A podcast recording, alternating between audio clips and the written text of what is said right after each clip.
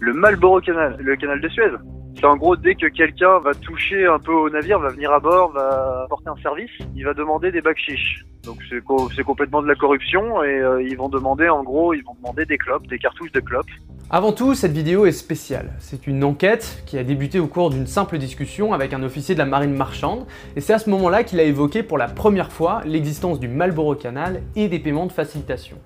Et comme on avait l'opportunité de collaborer avec la rédaction du journal Le Monde, on a décidé d'en profiter pour enquêter avec Léa, qui est une amie, et Valentin de Stupid Economics. Et après 5 jours de taf vraiment intense, on a réalisé cette vidéo.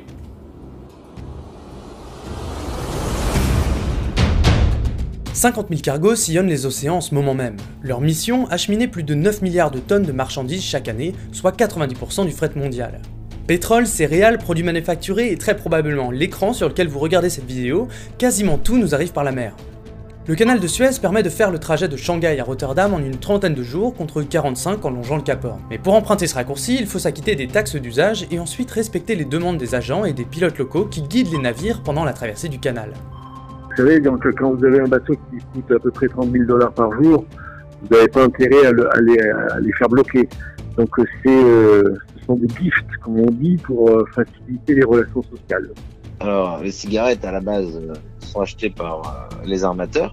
Un pilote du canal de Suez, si on lui donne pas ses cartouches de cigarettes, il va nous rendre la vie infecte, en fait. Si ça concerne des autorités portuaires qui font euh, des inspections à bord, c'est que si on leur donne pas de cartouches de cigarettes, déjà, ils vont faire une inspection, alors que euh, si on leur en donne, ils vont plutôt faire l'inspection d'un autre navire, entre guillemets. Et s'ils font une inspection, si on leur donne pas de cartouches de cigarettes, bah, ils vont nous trouver un truc à nous reprocher. Nous on est contents, eux ils sont contents. S'ils trouvent, euh, s'ils trouvent quelque chose de grave, ils peuvent retenir le bateau plusieurs jours. Un bateau qui a affrété à 14 000 dollars. Les cigarettes, offertes aux intermédiaires et aux autorités locales, permettent aux navires et à leurs équipages d'éviter les problèmes. Pourtant, les services des pilotes du canal de Suez sont compris dans les frais de passage d'environ 500 000 dollars. Et cette pratique, que beaucoup de marins voient comme une tradition, ne se limite pas au canal de Suez.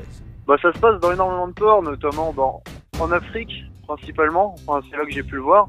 C'est une des règles d'or en Afrique, au Moyen-Orient, Liban, Égypte, Arabie Saoudite, Émirats, Qatar. Ça marche très très bien en Asie. C'est nécessaire en Asie en fait si on veut que les choses fonctionnent bien. Ces sommes peuvent paraître dérisoires au vu de la valeur des marchandises transportées, et ces frais ne sont pas définis comme des pots de vin, mais comme des paiements de facilitation. We usually refer to facilitating payments as payments that you make in order to get something you're otherwise entitled to. So that is, you're paying somebody to do their job, either because they've refused to do it or they're delaying in order to extort more money from you. And it's kind of interesting to me because I often hear people refer to facilitating payments as small payments, but in fact, you know, especially in the shipping industry, these can run into tens of thousands of dollars. Trace, une organisation à but non lucratif présidée par Alexandra Rage, sensibilise et partage des techniques anticorruption avec les acteurs de l'industrie maritime. If you are a ship that is marked as willing to pay, the people, the recipients of the bribes, if they know that, what they're going to do is create more and more obstacles that you have to buy your way past. The MACN statistic about 142 signatures required to offload cargo in Nigeria. Um, you know, each one of those is an opportunity for demand. Le problème est loin d'être réglé. Les armateurs, en acceptant systématiquement de distribuer des cigarettes pour éviter les retards, les dangers et certains contrôles des autorités portuaires, ont servi l'institutionnalisation de cette corruption.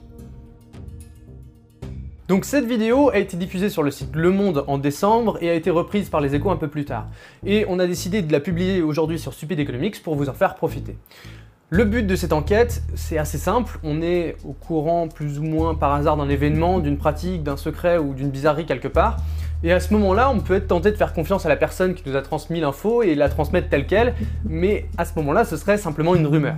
Donc pour passer de la rumeur au fait, le premier truc à faire, c'est de chercher à croiser les sources, et comme a priori ce sujet n'a jamais été abordé dans la presse, c'est d'autant plus important ici.